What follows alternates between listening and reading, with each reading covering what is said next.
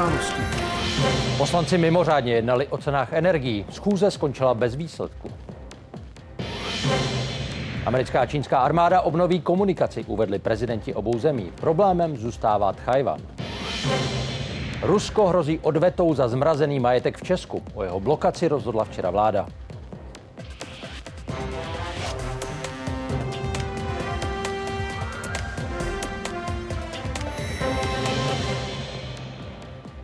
...16. listopad a jeho události. Rádi vás i my s Barborou provedeme. Těší nás, že sledujete Českou televizi. Přejeme s Michalem dobrý večer.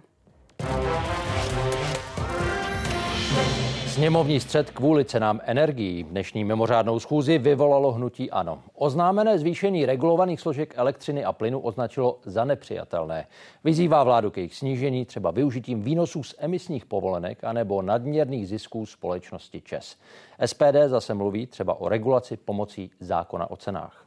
Ministr průmyslu Josef Síkela viní z drahé elektřiny a zaostávání tuzemské energetiky své předchůdce. Poslanci se ale k žádnému závěru dnes nedostali. Po sedmi hodinách debat zákonodárců s přednostním právem neschválili program schůze a ta tak skončila. Neustále se pouze vymlouváte. Vymlouváte se na minulou vládu, vymlouváte se na předminulou vládu, vymlouváte se, já nevím na kde, co, ale vás přece nikdo nenutil vládnout. Vy jste ti, kdo z České republiky vytvořili energetický skanzen, absolutně nepřipravený na proces dekarbonizace, natož na Putinovu energetickou válku. A my jsme ti, kteří nás nejdříve před Putinem ubránili a teď ten váš skanzen opravujeme. Sorry jako. Můj dvouletý vnuk, protože ještě nemluví, nevládne slovem, tak aby řekl, babičko, pust mi pata a mata, tak vždycky zavolá bába, vrr. Tak to mi šlo hlavou, když jsem vás poslouchala. My na to máme teď dva roky a skutečně na tom bylo odpracováno kus práce. O čem vlastně celá debata je? Celková cena, kterou domácnosti i firmy platí za elektřinu, se skládá ze dvou složek. Neregulované, což je samotná silová elektřina, a té regulované. Právě ona má výrazně zdražit. Jak vysoké platby za druhou jmenovanou část nakonec budou, určuje energetický regulační úřad. Regulovaná složka zahrnuje třeba poplatky za obnovitelné zdroje anebo náklady na technické ztráty v síti. U domácností tvoří regulovaná složka zhruba 40% z celkové ceny elektřiny. Podle odhadů by se těch, kteří teď platí za elektřinu částku na úrovni vládního stropu, tedy 6 korun za hodinu, zdražení nemuselo dotknout vůbec. Nárůst eh, regulované složky vykompenzuje zlevnění silové elektřiny. Eh, ty domácnosti eh, platí už teď míň za vládní strop. Pak určité zdražení pocítí. Záleží na konkrétní smlouvě. Ano, všechno mám nahozený. Elektřinou si Jiří Petr doma jen přitápí, používá ji k ohřevu vody. Faktury má na starosti manželka. O vyšších zálohách ale má přehled. Teď budu mít 2790, takže cirka asi o 400 korun je to zatím ještě akceptovatelné. Cenu komodity má fixovanou na dva roky. I když člověk to má fixovaný, tak teprve teď zjišťuje, že vlastně se bavíme o 60% Eh, vlastně ceny. Takže to teprve asi budu vidět, jestli tahle moje fixace a tahle cena, co tady platím na SIPu, bude stačit. Kvůli růstu regulované složky mají podle energetického regulačního úřadu stoupnout ceny elektřiny u většiny domácností maximálně o jednotky procent. Určitě to není likvidační. Samozřejmě ceny stoupají ve všem, ale teď se bavíme o elektrice, ale můžeme přejít k plynu, k vodě. I přes vyšší účty si třeba ani domácí saunování odříkat nechce. Milan Danda a Vítězslav Komenda, Česká televize. U firm pak bude pravděpodobně navýšení cen znatelnější. Podle odhadů energetického regulačního úřadu vzroste regulovaná platba u vysokého napětí o 112% a u velmi vysokého napětí, tedy průmyslových podniků, dokonce o 206% U těch by měla příští rok právě tato část tvořit 30, respektive 22% celkové ceny.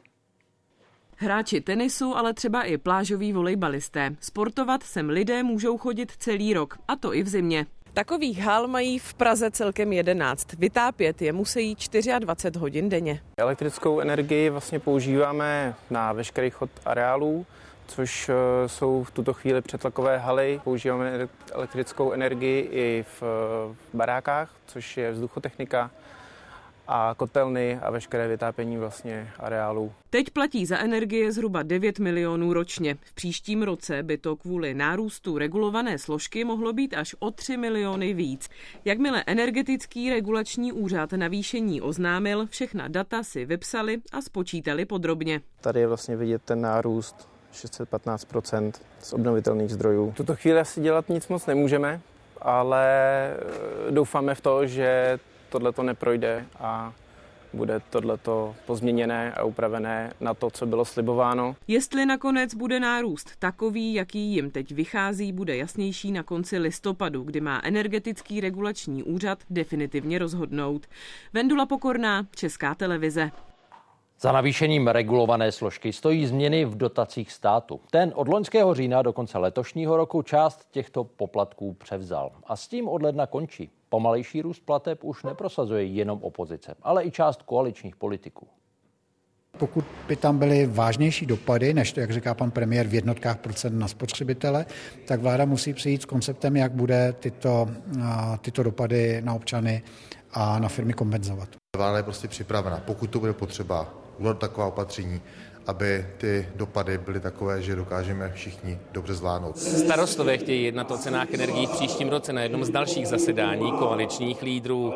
Třeba ministr financí Zbigněk Staňura ale zatím trvá na tom, že dotace státu do energetiky mají klesnout podle původního plánu. Plošná opatření mají smysl v okamžiku nějaké mimořádné situace, kdy musí vláda nebo stát zareagovat mimořádně rychle a ani jedna z těch podmínek v této chvíli naplněna není. Pokud budou nějaká řešení, eh, se týkají podpor, tak tam by měla být skutečně cílená, to znamená na ty eh, potřebné domácnosti. V jednání je věc, kterou navrhujeme například my za Piráty, a sice, aby právě část těch peněz z modernizačního fondu se využila na modernizaci distribuční a přenosové sítě. K úvodnímu tématu vše. Za chvíli nabídneme třeba pohled na premiéru závěrečné řady populárního seriálu Koruna, mapujícího život britské královské rodiny. Amerika s Čínou se dohodly na obnovení komunikace mezi svými armádami. Uvedl to pojednání se svým čínským protěžkem americký prezident Joe Biden. Jejich schůzka v Kalifornii trvala čtyři hodiny. Probírali na ní americké sankce na vývoz citlivých technologií do Číny, obavy z čínské výzvědné činnosti, ale i válku na Ukrajině nebo napětí kolem Tajvanu, který Peking považuje za své území. Dvě největší světové velmoci spolu opět budou mluvit. Joe Biden a Xi Jinping obnoví telefonické hovory. Výsledek ostře sledované schůzky v Kalifornii v historickém domě, kde rád natáčí Hollywood. Obnovíme kontakty armády s armádou, přímé kontakty, jak mnozí z vás, kteří to v tisku sledujete, vědí, byly přerušené. Xi Jinping se tady v Americe snažil o vstřícný tón. Prohlásil, že není možné, aby se k sobě Spojené státy a Čína otočili zády. Sliboval, že nebude zasahovat do amerických záležitostí i přes obavy Washingtonu z výzvědné činnosti a snažil se lákat investice od amerických firm. Čína je připravená být partnerem a přítelem Spojených států. Zásadním principem, jímž se řídíme v čínsko-amerických vztazích, je vzájemný respekt. 我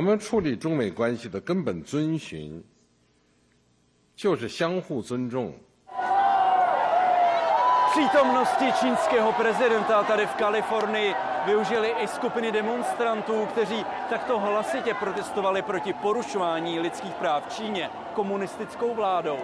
I proto Biden dál považuje čínského vůdce za diktátora. Neschodl se s ním v otázce Tchajvanu ani pohledu na ruskou agresi na Ukrajině. Je diktátorem v tom smyslu, že je mužem, který řídí komunistickou zemi. Čínské ministerstvo zahraničí reagovalo, že to je špatná a nezodpovědná politická manipulace a že budou vždy existovat lidé, kteří chtějí vrazit klín do vzájemných vztahů. Sám prezident Xi ujišťoval americké podnikatele, že Čína nechystá žádnou studenou ani horkou válku. Xi Jinping si taky stěžoval, že Bílý dům omezil vývoz citlivých technologií. Souhlasil ovšem, že Čína přestane exportovat chemikálie, které slouží mexickým kartelům k výrobě drogy fentanyl. Ta zabíjí tisíce mladých lidí a proto je jedním z témat americké prezidentské kampaně. Z Číny Barbara Šámalová a z Kalifornie Bohumil Vostal, Česká televize. Finsko v sobotu uzavře čtyři z devíti hraničních přechodů s Ruskem, aby omezilo počty přicházejících migrantů. Ty se v posledním týdnu znásobily a podle finského premiéra zatím stojí Moskva. Běženci pocházejí nejčastěji z Iráku, Sýrie nebo Jemenu. Rusko hrozí odvetou za rozhodnutí české vlády. Ta zařadila na sankční seznam jeho podnik spravující ruské nemovitosti v Česku.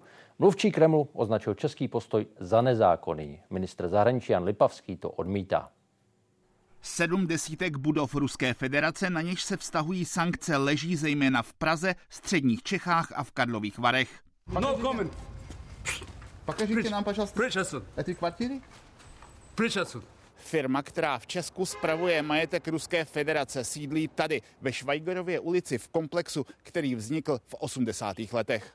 A právě tato společnost je od včerejška na českém sankčním seznamu. Tato firma je přímo kontrolována eh, prezidentskou administrativou Vladimira Putina. Ten eh, podnik eh, vydělává peníze, protože pronajímá byty. Ten zisk případně může podporovat ruskou válku proti Ukrajině. Šéfem podniku je Michail Sarukanov. ČT ho zastihla přímo v areálu. Chceme se zeptat, jak je to s těmi sankcemi tady, jestli nám můžete k tomu něco říci. Promiňte.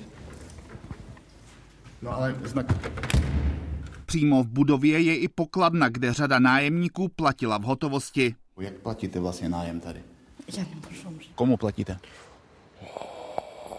Tak je těžko říct. Uvalení sankcí znamená, že nájemníci mohou v bytech dál zůstat. Veškeré platby ale musí posílat pouze na účet. Nájemníci vlastně dál například budou posílat nájemné na ty účty, které jsou nicméně zmražené. My si ohlídáme, že ty výnosy nepůjdou do Ruska. Většina nájemníků pochází ze států bývalého Sovětského svazu. I, i, vy, i vy odkuda? To, to je... So, so, já... Český republik конкретных, скажем так, формализация недружественных шагов, конечно же, ну, скажем так, возможный ответ будет дан. Česko nevede proti nikomu útočnou válku, takže nevidím vlastně s jakým zdůvodněním by ruská strana měla dělat jakékoliv kroky. Odvetná opatření se mohou týkat Českého domu v Moskvě. Ten je v současnosti uzavřený. Prázdný komplex budov Český dům, miliardový majetek v centru Moskvy necelé 3 kilometry od Kremlu. Po vpádu ruských vojsk na Ukrajinu ministerstvo zahraničí ukončilo jeho provoz. V Česku vede stát s Ruskem také spor o nájemné za pozemky. Rusko nezačalo Česku platit nájem za pozemky ani po předžalobní výzvě. Samotné soudní jednání ale zatím soud nenařídil. Z Moskvy Karel Rožánek a z Prahy Jiří Hinek, Česká televize. Další rezignace v kauze Autostráda, tedy ovlivňování dopravních zakázek v Olomouckém kraji. Michal Zácha, jeden ze 13 obviněných, opouští po pozici náměstka hejtmana, taky post přerovského radního. Podrobnosti teď doplní Martin Laštůvka. Martine, ve městě jednala i koaliční rada. Bude mít pokračující trestní stíhání i další dopady? Představitelé ANO, ODS, Lidovců a TOP 09 se dohodli na pokračování současné předovské koalice. Zřejmě už příští týden by měli řešit, kdo Michala Záchu nahradí v radě města. Patrně nové obsazení bude se také o novém obsazení jednat, co se týká firem eh, společnosti, kde má Přerov své zastoupení, protože Michal Zácha je například předsedou představenstva předovských vodovodů a kanalizací. Už včera opustil Michal Zácha stejně jako další obviněný Robert Knobloch eh, ODS. Kdo je nahradí ve vedení krajské organizace, by se mělo řešit 27. listopadu, kdy má eh, strana svůj krajský sněm. Michal Zácha oznámil už včera také rezignaci na post náměstka Hitmana Olomouckého kraje. Nicméně ta je datovaná k 30. listopadu. To znamená, že do konce měsíce zřejmě bude na placené dovolené.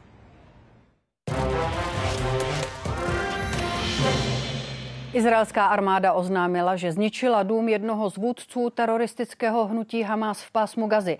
Ismail Hania dlouhodobě žije v Kataru. Podle Jeruzaléma ale Hamas dům dál využíval. Tel Aviv teď živě, je tam David Borek. Davide, daří se Izraelcům omezit bojeschopnost nepřítele? Do značné míry ano. Uvědomme si, že izraelské jednotky v pásmu Gazy jsou nyní vysoce mobilní a ofenzivní a tudíž znemožňují Hamásu organizovat na severu pásma Gazy nějakou eh, sofistikovanější obranu nad úroveň taktickou.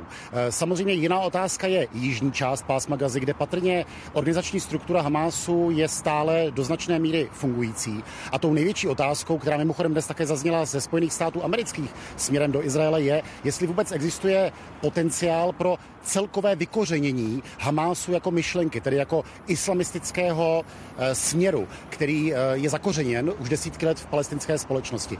E, pro ve prospěch té teorie, že Izrael zatím do, dokázal omezit vojenské schopnosti Hamásu, svědčí i to, že alespoň prozatím uh, mírně opadla uh, ta vlna raketových útoků na Izrael. Zároveň proti této teorii svědčí to, že uh, například dnes se Hamásu podařilo, i když ne úplně, zorganizovat poměrně sofistikovaný teroristický útok na jižním předpolí Jeruzaléma, kde na tamním kontrolním stanovišti bylo zadrženo auto s falešnou izraelskou SPZ. -kou. V tom autě bylo množství zbraní, byly tam také imitace izraelských armádních uniform a v tom autě byli tři operativci Hamásu, eh, kteří se patrně pokoušeli proniknout do izraelské metropole. Byli zastřeleni, ale zabili předtím jednoho Izraelce a pět jich zranili. To všechno svědčí o tom, že Hamás stále není vojensky organizačně vyřízen, eliminován. No a k tomu všemu musíme si uvědomit, že Izrael eh, prožívá i takovou subtilnější formu války, eh, dejme tomu ekonomické dopady toho, co už více než měsíc Izraelci zažívají. Tomu jsme se věnovali v dnešní reportáži. Rodinná restaurace na předměstí Tel Avivu. Majitelka podniku má severoafrické kořeny. Už 35 let se specializuje na libijskou kuchyni. I tady, 60 kilometrů od frontových linií, ale válka ovlivňuje život a podnikání. Samozřejmě jsou jasné ekonomické škody, o tom není pochyb. První jsme vydávali jídla jen sebou. Bylo to pro nás psychicky těžké období a chyběla nám i pracovní síla. Teď už si sem opět mohou lidé sednout na oběd, jenže zákazníků ubylo. Řekněme o polovinu zákazníků je o 50% méně. A i ti, kteří stále chodí než Mobilizace více než 300 tisíc lidí do izraelské armády znamená, že tito lidé chybí v ekonomice, ať už jako pracovní síla nebo jako spotřebitelé. Nejde jen o restaurace a služby. Zemědělství se potýká s nedostatkem pracovních sil a raketovými poplachy, které narušují práce na poli. Mobilizace výrazně zasáhla i vývojářské firmy, jeden z pilířů místní ekonomiky. Právě v nich často pracovali lidé, kteří narukovali do armády. Válka devastuje i turistický ruch. S výjimkou pandemického roku 2020 má za sebou Izrael dvě dekády nepřetržitého růstu, jenže v letošním čtvrtém čtvrtletí se čeká pětiprocentní propad. Důvodem bude nižší podnikatelská aktivita i poptávka spotřebitelů a velmi nejisté investiční prostředí. I v minulosti se odehrálo několik konfliktů mezi Izraelem a hnutím Hamás, ale současná válka je mnohem větší. Po prvotním šoku se z části obnovil běžný život, například doprava nebo školství, ale ekonomika se teď podřizuje armádě. I tady v restauraci paní Rity nyní vaří jídla pro vojáky a doručují je přímo k jednotkám. Kulano a vím, Všichni se snažíme pomoc naší armádě, našemu státu. V týdnu pro ně uvaříme zhruba 300 porcí. Doručujeme je třikrát týdne. Ve Materiální a lidské ztráty jsou daleko palčivější. Ty ekonomické se naplno ukážou až v příštích měsících. Z Izraele David Borek, Česká televize. Německá policie podnikla razie v sedmi spolkových zemích v souvislosti s vyšetřováním islámského centra v Hamburku. Podle kontrarozvědky rozdmíchává antisemitismus a je napojeno na libanonské hnutí Hizbalah, které má Evropská unie na seznamu teroristických organizací. Na 800 policistů prohledalo přes 50 budov, 30 z nich přímo v Hamburku. Koruna. Seriálové zpracování bezmála 60 let historie britské královské rodiny vrcholí. První čtyři epizody závěrečné série jsou už teď ke shlédnutí na jedné ze streamovacích platform. Zaměřují se na události 90. let a přelomu tisíciletí. Mapují především tragický osud princezny Diany. Finally succeeded in turning this house upside down. Střed, který otřásl monarchií a teď přitahuje pozornost k finále ságy o britské královské rodině. Stejně jako sama princezna lidských srdcí na konci milénia. Dajáně se zájem veřejnosti nakonec stal osudným. V roce 1997 pronásledovali paparaci v tomto tunelu pod mostem Alma vůz s princeznou Dajánou. Ve snaze jim ujet je řidič příliš rychle a naboural do jednoho z místních pilířů. Princezna ještě tu noc na následky srážky zemřela. Při převozu do nemocnice se jí zastavilo srdce. Lékaři bojovali o její život dvě hodiny, ale vše bylo marné. Tragédií končí první polovina závěrečné řady. Kromě Diany v podání Elizabeth Debickyové se vrátí třeba Jonathan Price jako princ Philip. Whereas in season five he'd been some kind of mentor to Diana, now you see him become uh, a, a grandfather figure to uh, William and Harry and advising them on how to deal with the death of their mother. Se smutnou událostí se museli vypořádat i filmaři. Den po první klapce natáčení pozastavila smrt královny Alžběty II.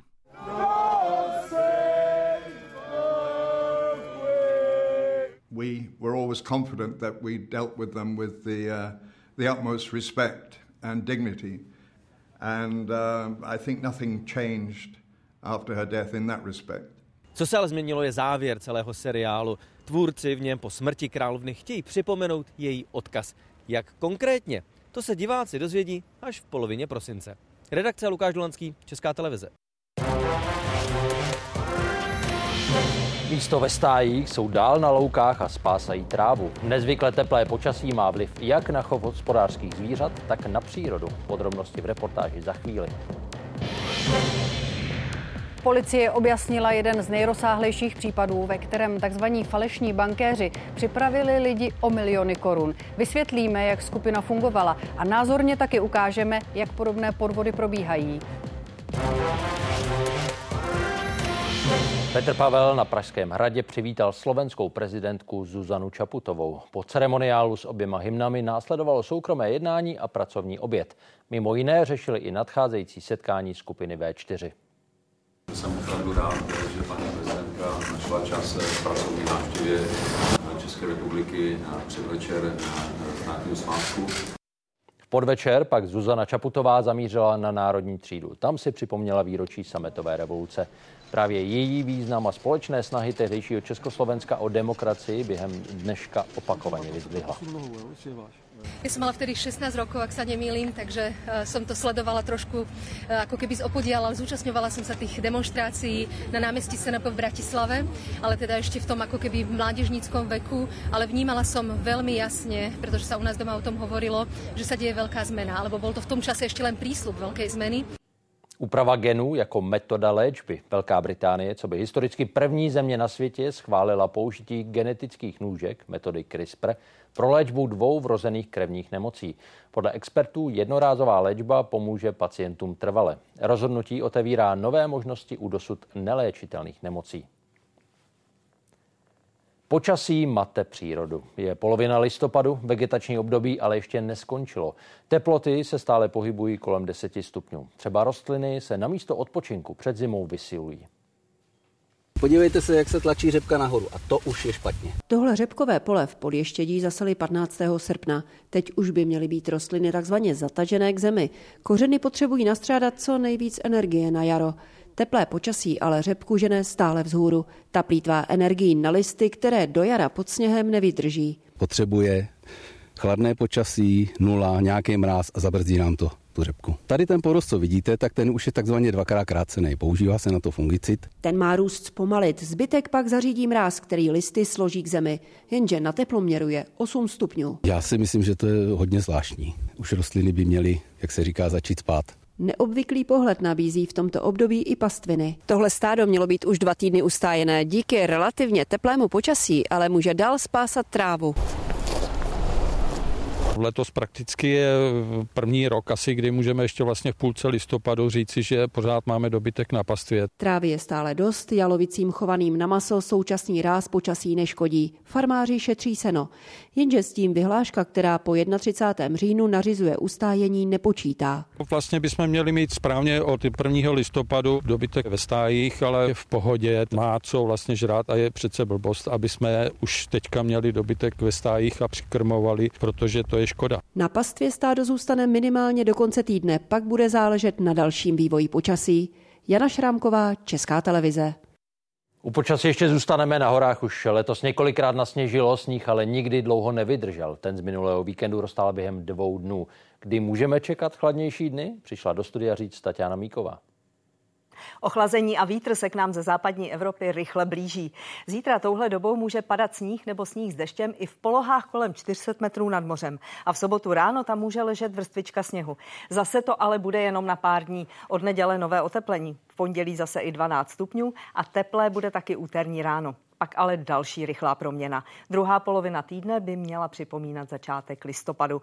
Teď sváteční předpověď. V Praze bude proti roku 1989 o 2 až 6 stupňů tepleji, ale tep- denní chod teploty docela netypický. Od rána až do večera se bude jenom ochlazovat. V Čechách má pršet hlavně ráno, na Moravě a ve Slesku ještě dopoledne. No a sněžení zítra nejdřív jenom na horách. Šumava a Beskydy i přes 20 cm sněhu. V níženách bude ráno pršet, později přehánky od 400 metrů nad mořem smíšené nebo sněhové. V podobných výškách čekejte potom sněžení i v sobotu. V neděli se začne sníh zase měnit v dešťové kapky. A pozor, ty můžou i namrzat. Teploty v pátek do 6 stupňů, na Moravě i 8. V sobotu ráno už může slabě mrznout. K tomu aprílové počasí s přeháňkami nad 400 metrů zase sněhovými. Pocit zimy v pátek a v sobotu umocní prudký nárazový vítr. Nedělní noc bude nejmrazivější, ale už ráno se v Čechách začne oteplovat. Maxima půjdou na západě k 10 stupňům. Na východě Čech a na Moravě a ve Slesku zůstane chladněji. Porodnice v Pražském Podolí i další budovy ve městech s perinatologickými centry teď svítí purpurovou barvou. Předvečer Světového dne předčasně narozených dětí jde o symbolické poděkování zdravotníkům. Zároveň upozorňují na nové přístupy, díky kterým matka a dítě můžou být po porodu spolu. Pavlína Zárubová si konečně užívá procházky se synem. Ještě v září za ním jen docházela do porodnice u Apolináře. Bručku. Matěj se narodil předčasně a vážil zhruba kilogram. Díky novému přístroji viděla boj o jeho život a mohla s ním být od prvních vteřin. Vidět vlastně miminko uh, hned po porodu a mít ho u hlavy, moci ho pohladit, vám dodá hroznou naději, že bude všechno dobrý. Co se dřív odehrávalo odděleně na porodním sále a jednotce intenzivní péče, dnes zdravotníci zvládají na jednom místě. Dá se nastavit tak, aby to bylo opravdu přesně nad bříškem eh, té maminky a to miminko v okamžiku, kdy se porodí, tak se nepřerušuje pupeční. Lékařka Tereza Lamberská o nové metodě teď mluvila i na kongresu Nedoklubka, kam se sjeli stovky lékařů a zdravotních sester napříč republikou. Pro mě je stěžejním tématem a ta blízkost maminky a táty s tím předčasně narozeným miminkem. Aby rodiče byli co nejčastěji na oddělení, aby mohli eh, provádět skin to skin kontakt. Také podle nových doporučení Světové zdravotnické organizace novorozenec patří na hrudník matky. Dnes praxi zavádějí lékaři už u 700 gramových dětí. Tím se daří snižovat výskyt infekcí, podchlazení i poporodních depresí matek. Ty první minuty, hodiny života jsou nesmírně důležité pro to, aby se tam nastavilo emoční spojení mezi matkou a dítětem. Každý rok se v Česku narodí přes 8 tisíc předčasně narozených dětí. I proto v porodnici u Apolináře vzniklo toto centrum. Rodiče se sem chodí radit s pacientskými organizacemi i zdravotníky z neonatologie. Lea Srovcová, Česká televize. Jedna z nejrozsáhlejších kaus v oblasti kybernetické kriminality. Kvůli škodě za víc než 195 milionů korun policie stíhá 10 lidí. 8 Čechů, jednoho Ukrajince a jednoho Bělorusa. Podle kriminalistů skupina, jejíž členové se vydávali za falešné bankéře i policisty, podváděla od roku 2020. Objasněných je přes 800 případů. Nejvyšší škoda na jeden skutek přes 2,5 milionu. Jo, takže jedna paní, myslím, že to je z Prahy, z Prahy bohužel, bohužel přišla o 2 miliony 588 tisíc. Na případu policisté spolupracovali i s kolegy ze zahraničí. V České republice zadrželi čtyři lidi, šest dalších na Ukrajině. I ti už jsou v Česku. Záběry z letošního jara. Tyto jsou z Ukrajiny, kde stejně jako v Česku policie zasahovala na řadě míst. Právě na Ukrajině bylo umístěné i call centrum. Ty pachatelé se velmi kryli na té, na té Ukrajině. Čtyřikrát změnili, změnili to call centrum. Jo. Čtyřikrát změnili někdy to bylo v takových objektech, kde to bylo i velmi střežené, hlídané. Průměrná škoda v případu, kterému policie říká falešný bankéř, je skoro čtvrt milionu korun. Celková necelých 200 milionů. Ten první bankéř se vždycky zbudil v tom uh, budoucím poškozeném obavu uh, o, o jeho peníze, které má na účtu. Zažila to i tato žena, se kterou natáčeli reportéři ČT. Celkem přišla o 320 tisíc. Řekli mi, do jaký banky mám dojet. Až tam dojedu, že se mu mám ozvat na telefon. Prostě jsem vybrala, co jsem měla. Kompletní účet? Kompletní účet. Peníze pak podle dalších pokynů vložila do Bitcoin matu. Stejný scénář se následně opakoval i u jiného účtu, o kterém žena podvodníkům řekla. Abych tam taky vybrala peníze a dala je. Na to e, teda jsem šla do té banky. Naštěstí mi nevydali všechno. Falešní bankéři podle poškozených působili důvěry hodně. Policisté dnes uvedli, že mezi podvedenými byli i zaměstnanci bank nebo právě policie. Ty pachatelé byli velice sebevědomí, věřili si, že se na ně prostě mm, nedojde, velice se kryli, byli opatrní, proto ta naše práce byla těžší a proto znovu bylo dobře, že jsme mohli takhle s tou ukrajinskou policií díky tomu společnému vyšetřovacímu týmu spolupracovat. Náhradu poškozeným bude řešit soud. Teď jsou všichni obvinění, kterým je mezi 18 a 29 lety ve vazbě. Michála Knížková a Kateřina Samková, Česká televize. Pojďme si teď znovu zopakovat, jak takový podvod probíhá. Nejdřív oběti pachatel zavolá z telefonního čísla, které může být podobné nebo dokonce stejné, jako má banka. Během tohoto hovoru se útočník snaží vzbudit v lidech obavu o jejich peníze. Tvrdí třeba, že mohlo dojít ke zneužití údajů spojených s jejich bankovním účtem. Následovat pak může i telefonát s falešným policistou, který informaci o hrozbě oběti potvrdí. Cílem těch rozhovorů je přimět lidi, aby vybrali svoje peníze z účtu a potom je vložili na jiný, údajně bezpečný účet, obvykle prostřednictvím takzvaného Bitcoin matu. Následně útočníci oběť požádají, aby jim zaslala kódy transakcí vygenerované bankomatem a díky nim pak pachatelé peníze získají. Předvánočním období policie varuje před možným zvyšováním počtu podobných podvodů. Nárůst v online prostoru potvrzují taky právě banky. U nich se podvodníci nejčastěji snaží pomocí falešných stránek získat od lidí přístupové údaje do internetového bankovnictví. Štáb České televize ve spolupráci s Českou spořitelnou proto vyzkoušel, jak to přesně vypadá, když účet napadne hacker.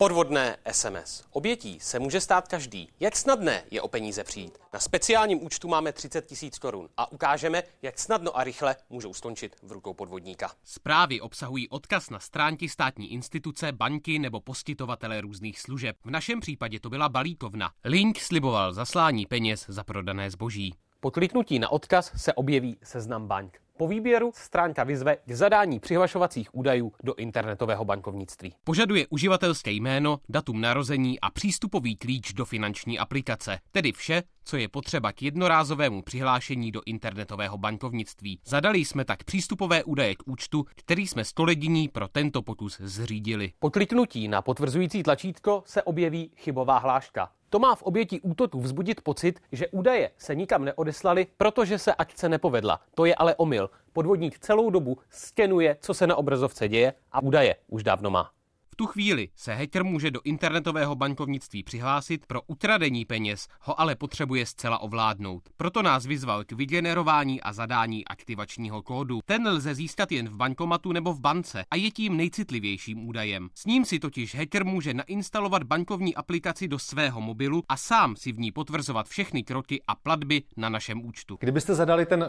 aktivační kód, tak uh, pokud bych to přirovnal do fyzického světa, tak byste neudělali nic jiného, než že byste odevzdali svoji občanku, svůj pas, Eh, veškerou svoji identitu, včetně finančních prostředků, klíče od trezoru, klíče od domu, do rukou podvodníků. Ti by v tu chvíli mohli nejen vybrat účet, ale s ukradenou bankovní identitou si třeba vzít půjčku nebo komunikovat se státní zprávou. Na co si tedy dát pozor? Hlavní je si pamatovat, že přístupové údaje do internetového bankovnictví ani aktivační kód žádná instituce ani firma nikdy nepožaduje. Pokud ano, jde o podvod. V našem případě si navíc může klient všimnout podezřele vypadající adresy bez české internetové domény, na kterou se nás údajná balíkovna snaží přesměrovat. Hater se tak po našem bankovním účtu pouze rozhlédl. Stačili mu k tomu ale pouhá tři naše kliknutí. Ještě jedno navíc a mohl nás připravit nejenom o peníze, ale i o identitu. Anna Svobodová a Dušan Šulc, Česká televize. Tolik k těmto podvodům a míříme teď ke státnímu svátku. Oslavy budou hlavně zítra, i dnes si ale lidé 17. listopad připomínají. Ukážeme v reportáži za chvíli. Silnici u Krásného lesa na Friedlandsku zablokovala na několik hodin ranní nehoda. Osobní auto se srazilo s nákladním a taky s autobusem. Ten skončil v příkopu. Jelo kolem 30 lidí. Řidiče auta museli hasiči z vozu vyprostit. Do nemocnice záchranáři převezli celkem pět zraněných. Čtyři pacienty jsme po ambulantním ošetření na našem urgentním příjmu propustili a ten pátý se podrobí lehčímu operačnímu zákroku a bude propuštěn v nejbližší době. Slovenští dopravci odpoledne na hodinu zablokovali silniční hraniční přechod s Ukrajinou ve Vyšném Německém. Připojili se tak ke svým polským kolegům. Ti přechody blokují už 10 dní, aby protestovali proti tomu, co označují za nespravedlivou ukrajinskou konkurenci. Místy už tam fronty dosahují až 25 kilometrů. Tak to teď vypadá příjezd k hraničnímu přechodu Korčova, jednomu ze tří zablokovaných ve směru na Ukrajinu. Dopravní kolaps. Podle policejních údajů tady stojí více než 1 tisíc vozů. A většina na ukrajinských registračních značkách. V průjezdu jim už od 6. listopadu brání polští autodopravci. Každou hodinu vpustí dva kamiony. Výjimku mají ty, které převážejí humanitární pomoc nebo vojenské vybavení.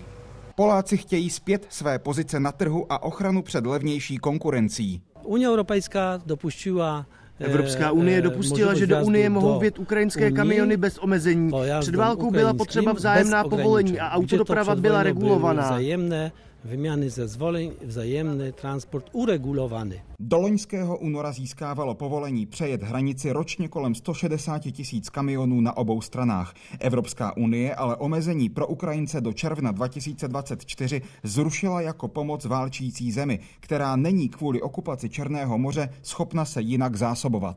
Po 10 miesiącach Ukraińcy letos za 10 miesięcy wykonali, wykonali już 880 tysięcy przewozów, a to jeszcze nie jest koniec roku. Ukrajinské firmy od Loňska převzali 95% trhu. Konkurenci drtí nízkými náklady na mzdy. Věc už řeší ministerstva, zatím se nedohodla. Úřady pracují na tom, aby fronta nebyla. A co dělají? Jednají. Rozbavějí. Jsme tu jak zakladníky, stojíme bez, Jsme tu jako bez toalety, bez, bez jedzenia. Stojíme po 7-8-10 dní. Już u nas się kończy paliwo, paliwo pieniędzy jídlo. Jak i dlouho wszystko tady jedzenia. ještě budeme? Ile to będziemy jeszcze stać? Na přechodech už došlo i k menším potyčkám. Napětí je patrné zde, stejně jako v diplomatických kruzích. Je to bolestivá rána dozad Ukrajiny. Apelujeme na konec blokády. Polští dopravci chtějí v blokádě vytrvat do 4. ledna. Vzorem jim jsou zemědělci, kteří si ve sporu o dovoz obilí rovněž vynutili ústupky. V krátké době tak jde o druhý vážný problém v polsko-ukrajinských obchodních vztazích. Skorčové Andreas Papadopoulos, Česká televize. Zdražování v obchodech by mělo nadále zmírňovat. Naznačuje to podle analytiků aktuální vývoj výrobních cen. V zemědělství byly v říjnu meziročně nižší téměř o 10% Průmyslu a stavebnictví rostly, ale pomaleji než v předchozích měsících. Ceny zemědělských výrobců klesají od května, a to dvojciferným tempem. Nižší jsou v rostlinné i živočišné výrobě. Postupné snižování je v celém letošním roce patrné také u cen potravinářských výrobků. V říjnu poprvé meziročně mírně klesly o dvě desetiny procenta.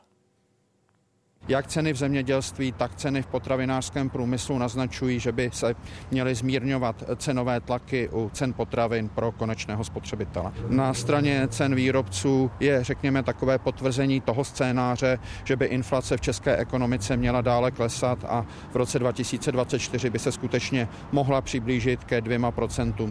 Začala stavba další části dálnice D35 v Pardubickém kraji. Jde o 6-kilometrový úsek bezmála za 2 miliardy. Bude sloužit i jako obchvat Vysokého míta. Silničáři slibují dokončení do dvou let. Dělníci tu ještě nepracují, přesto už je stopa budoucí dálnice patrná v krajině. Vynese kolem Vysokého míta a končí u obce Čbánov. Je tam 11 mostů o délce přes 400 metrů, je tady přes 3 km protiúkový stěn, to znamená, opravdu se nejedná o jednoduchou stavbu, přesto za to, to je připraven stavní práce tak, aby v roce 2025 byla dálnice hotová.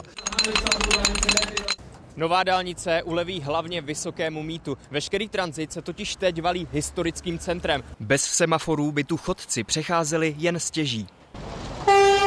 Tak jsem si jako vždycky kladl otázku, jestli ještě se po té dálnici někdy svezu, případně jestli mi nevezmou řidičák ze zdravotních důvodů, až budu tak starý, že vlastně už nebudu moc řídit. O dálnici se tu mluví víc než 50 let. Na vleklou přípravu upozornila i prověrka nejvyššího kontrolního úřadu. Podle silničářů je ale výstavba v posledních letech rychlejší a často i levnější. Jen na úseku Ostrov Vysoké míto ušetří stát vzhledem k nabídkám nejméně půl miliardy korun. Stavba začne na jaře příštího roku.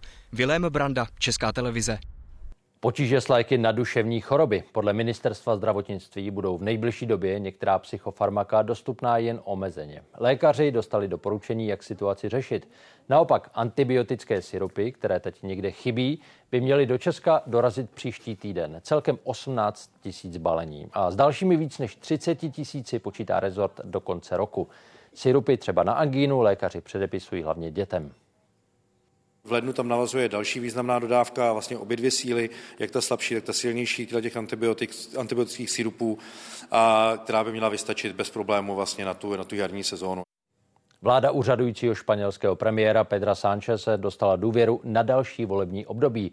V hlasování dolní komory získala těsnou podporu. Končí tak čtyři měsíce provizoria po červencových volbách. Sánchez uspěl i díky podpoře katalánských separatistů. Těm slíbil amnestii a tu část společnosti odmítá.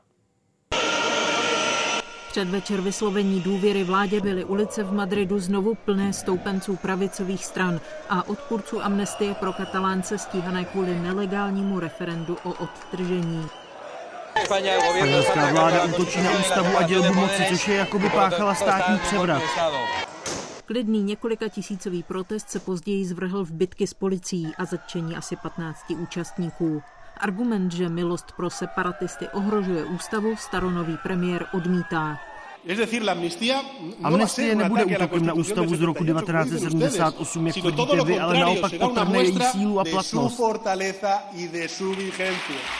Navíc se díky ní znovu stává premiérem, přestože červencové volby jeho socialisté nevyhráli. Lídr vítězných konzervativců Nunes Feijo, který koalici složit nedokázal, obvinil Sáncheze z patologických ambicí. Funkci si prý amnestí pro katalánce koupil. No Já premiér nejsem, protože se neprodávám a neprodávám Španělsku. Mohu vás ujistit, že vám historie žádnou amnestii neudělí. No Čtyřměsíční politický pad ještě končit nemusí. Opozice svolává na sobotu další protesty a katalánští politici mohou premiéra držet v šachu požadavkem a tím povolí nové, teď už legální referendum o nezávislosti. Milada Megrátová, Česká televize. Británie ujistila Ukrajinu o podpoře i do dalších let, včetně posílení protivzdušné obrany. Prohlásil to v Kijevě nový ministr zahraničí David Cameron při setkání s Volodymyrem Zelenským. Británie se kromě dodávek tanků nebo střel s plochou dráhou letu podílí taky na výcviku ukrajinských vojáků. Budeme pokračovat v morální, ekonomické a vojenské podpoře, a to nejen tento rok, ale i ten příští a i další roky. Cameron se Zelenským jednali i o vývozu ukrajinského obilí a situaci v Černém moři. Kyjev tvrdí, že tam dosáhl zásadních úspěchů, když donutil ruského agresora, aby se stáhl z jeho východní části. Podle Zelenského se od otevření alternativního koridoru pro vývoz podařilo už od srpna vyvést na 4 miliony tun plodin. Також я хочу відзначити і те, Chci také říci, že jedním z hlavních výsledků našeho počínání je neschopnost Ruska využít Černé moře jako opěrný bod k destabilizaci jiných regionů světa. Peticí i postojem lékařů se snaží klienti domova pro seniory Hvězda ve Zlíně odvrátit stěhování. Zařízení přišlo o registraci na poskytování sociálních služeb a kraj už téměř pro 60 klientů hledá nové bydlení. Ti se ale stěhovat nechtějí. Na první pohled to ve hvězdě vypadalo na pohodové dopoledne. Pak se ale seniorů stačilo zeptat na stěhování a vše bylo jinak. Nedovedu si to vůbec představit. Před naše mrtvoly. Domov má skončit 1. ledna. O licenci přijde kvůli dluhu u sociální zprávy. Pokutu za nezákonné sponzorské dary od klientů mu vyměřilo i ministerstvo. Vedení hvězdy rozhodnutí napadlo u soudu. Hejtmanství už ale připravuje stěhování seniorů oslovují se jednotliví poskytovatele sociálních služeb, eh, jakou volnou kapacitou disponují. Plány hitmanství ale nabourávají tyto dvě petice. Jednu proti stěhování podepsali klienti hvězdy, druhou pak jejich ošetřující lékaři, podle kterých by se tato změna mohla negativně podepsat na zdravotním stavu seniorů. Majitelka hvězdy zvažuje, že provoz domova zachová i bez registrace. Podle Miroslavy Kalivodové by měsíční pobyt zdražil o 5 tisíc. Za jednolůžkový pokoj by senior platil měsíčně asi 20 tisíc korun. Bude to stejné, jako to je teďka. Všichni lékaři u mě zůstanou, veškerý personál a pojede to tak, jak to má být. Může poskytovat služby o péči o rodinu domácnost, nebo se domluvit, že tam třeba bude chodit nějaká agentura home care, ale nemůže úplně přesně poskytovat tu službu, ke které, u které dojde ke ztrátě té registrace. Čas se krátí. Čím blíž budou Vánoce, tím hůř budou klienti podle lékařů vnímat nejistotu a obavy ze změny. Josef Kvasnička, Česká televize. Medaili za hrdinství v boji Oldřichu Doležalovi, kterou in memoriam udělil 28. října prezident Petr Pavel, dnes v Londýně předal jeho synovi ministr zahraničních věcí Jan Lipavský. Válečnému pilotovi Oldřichu Doležalovi se v prosinci roku 1943 podařilo potopit německou loď s ceným nákladem Wolframu. Podle historiků byla tato akce nejúspěšnějším útokem českých pilotů na křídlech britské RAF. Česká republika ho tímto oceňuje a nejen jeho, ale i další české piloty z druhé světové války. A to je důležité, že právě tito lidé neupadnou v zapomnění. Chronickou obstrukční plicní nemocí trpí v Česku tisíce lidí. Přesnou diagnózu ale znají jen zhruba 2,5% z nich. Lékaři se znovu snaží zvýšit povědomí o tomto onemocnění a taky varují před kouřením a upozorňují i na vliv kvality ovzduší. Takže do pusy a hezky volně dýchá. Plicní ambulance v Brandýse nad Labem. Podobné vyšetření tady měsíčně absolvují desítky lidí. Ty dolní pole jsou jako takové šedivější a ty horní pole jsou více tmavé a to může značit, že by tam mohl být plicní emfizem. Ale je to pouze hrubý parametr a je to vlastně jenom znak. Ještě to neznamená, že ten člověk ho má. Takže vidíte, z tohohle si můžete říct, mohlo, mohlo by to být. Děláte další vyšetření. Ano, přesně tak. Zhruba tři čtvrtiny těch, kdo přijdou do ordinace, jsou kuřáci. Do 40 kouřila i Jaroslava Vachová. O dva roky později jí začaly zdravotní komplikace. Je to chronická obstrukční choroba plic. Ta se ještě tenkrát v té době, to byly začátek 90. let, v podstatě nediagnostikovala, jo. Nikdo nevěděl pořádně, co to je. Diagnózu se dozvěděla až po devíti letech. Obtíže trvají dodnes. Je to hlavně ta dušnost a únava. I malý kopeček, tak třeba si ho musím rozdávkovat. Jo. Někdy ho vyjdu, plynule pomalu a někdy prostě musím na čtyřikrát. Negativní dopad má vedle kouření i znečištěné ovzduší. Nejhorší situace je na severu republiky, v centru Prahy i Brna nebo v průmyslových oblastech, kam experti řadí třeba i Přerov, Trutnov či Pardubice. Praha je znečištěna díky transitní dopravě. Jinak to je třeba v Pardubicích, v centru Pardubic. Máme několik velkých továren, které vyrábějí a produkují neskutečné věci do vzduchu, takže víceméně v Pardubicích není úplně zdravé běhat někdy skoro. Normy pro čistý vzduch splňuje celoročně jen Šumava a okrajové hornaté části krajů, třeba Zlínského nebo Karlovarského. Pavla Kubálková, Česká televize. Ministerstvo školství, cituji, citlivěji upraví návrh vládního nařízení, v němž snižuje počet hodin, na které školám posílá peníze. Stovky zařízení by kvůli tomu přišly nejméně o jednoho učitele. Ředitelé se obávají o kvalitu výuky. Resort naopak argumentuje nutností šetřit. We didn't have paper. Parchment was from animal skin. Takhle na škole v pražských Dejvicích nevypadá angličtina, ale vlastivěda. Tentokrát o písemnictví učí děti v tandemu rodilý Brit a Češka. Pro páťáka Matěje příjemnější cesta k jazyku. Občas nějaký ty slovíčka si nějaký nezapamatuju, ale velkou většinu ano. Fakt Vážně mi to baví ta vlastně a tady se to líp pamatuje. Metodu by chtěli ve škole dál rozvíjet. Navrhované změny by jim to ale nedovolily. Teď mají nárok až na 850 hrazených hodin týdně a ještě mají rezervu. To snížení by snížilo ten náš rozpočet hodin na 818, ale ubytek eh, jednoho žáka způsobí, že už nebudu mít práci pro všechny učitele. Tady na základní škole na Pražských hájích by změna financování teď znamenala úbytek dvou úvazků učitelů. V příštím roce ale s odchodem silnějších devátých ročníků by to byly už čtyři úvazky. Čtyři úvazky minus znamená téměř zrušení e, tandemové výuky a znamená ale i omezení dělení hodin na jazyky. Maximum hrazených hodin by podle návrhu mělo na základních školách klesnout v průměru o 6%. O místo by tak přišlo skoro 600 učitelů. Na středních dokonce víc než 900. Kolegové nesplní ani požadavky rámcového vzdělávacího programu. To znamená, ta kvalita výuky by šla úplně do háje. Návrh proto v připomínkovém řízení odmítlo třeba i ministerstvo práce. I naše programové prohlášení vlády říká, že k takovým krokům naše vláda nepřistoupí. Předpokládám, že to řešení, se kterým přijdeme příští týden, bude citlivé, dobré, přiměřené a bude spojené i s nějakým výhledem vlastně dalších legislativních změn. Příští týden se mají s ministrem sejít taky odboráři kvůli avizované stávce. Tu plánují podpořit i obě pražské základky. Redakce a Denisa Kotková, Česká televize. Zítřejšímu státnímu svátku už dnes předcházela řada akcí. Listopadové události připomínají třeba výstavy a besedy s pamětníky. Právě teď se koná pětní setkání v kampusu Jihočeské univerzity. Odpoledne zase v Nákle na Olomoucku se vzpomínalo na Jana Opletala.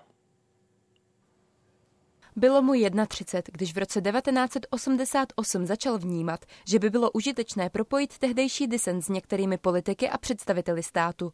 Jan Sapák proto s kamarádem založil Brněnské fórum. A mělo-li se něco stát s tím systémem, který tady panoval, tak bylo taky potřeba, aby se to uvolnilo, aby se ta hranice, aby se ty bariéry bouraly. 17. listopad označuje za zlom.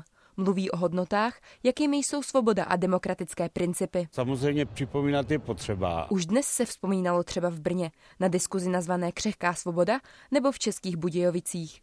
Tam s gymnazisty debatoval Jiří Šesták, jeden z organizátorů dobových protestů. Události sametové revoluce se už dnes připomínají i v Břeclavi, a to touto panelovou výstavou, která popisuje, co se ve městě v roce 1989 dělo. Lidé si ji mohou prohlédnout až do příštího pátku. A tohle už je setkání v nákle u Olomouce. Kvůli listopadu 1939 a kvůli Janu Opletalovi. Po protestech na jeho pohřbu nacisté uzavřeli vysoké školy. Ta vzpomínka na toho Jana Opletala jako překonávala všechny ty eh, různé politické rozdíly, které v té zemi historicky panovaly. Tady máme nástěnku přímo o Janu Opletalovi, kde jsou různé dokumenty. Je zde vidět i vyhláška, kterou tenkrát vlastně byly uzavřeny ty vysoké školy. Hlavní pětní akty jsou po celé republice naplánovány na zítřek. Často je doprovodí i diskuze s odborníky nebo hudební vystoupení. Redakce a Vlasta Macháčová, Česká televize. Listopadové události si už za pár okamžiků připomenou také v pražském Rudolfinu. Za chvíli tam začne koncert pro svobodu a demokracii podání České filharmonie. Orchestr poprvé povede dirigent Antonio Papano. Předvečer státního svátku zazní skladby Johannese Bramse nebo slovanské tance Antonína Dvořáka. Přímý přenos vysílá od 20 hodin ČT Art. Setkání amerického a čínského prezidenta proberou taky večerní události komentáře s velvyslancem Jakubem Landovským.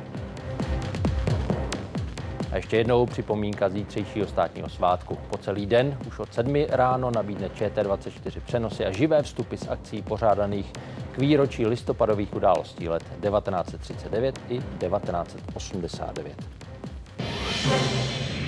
Už zítra čeká národní tým českých fotbalistů důležitý zápas Polsku o postup na mistrovství Evropy. A jaké jsou poslední zprávy z Varšavy, to řekne Petr Vichnar.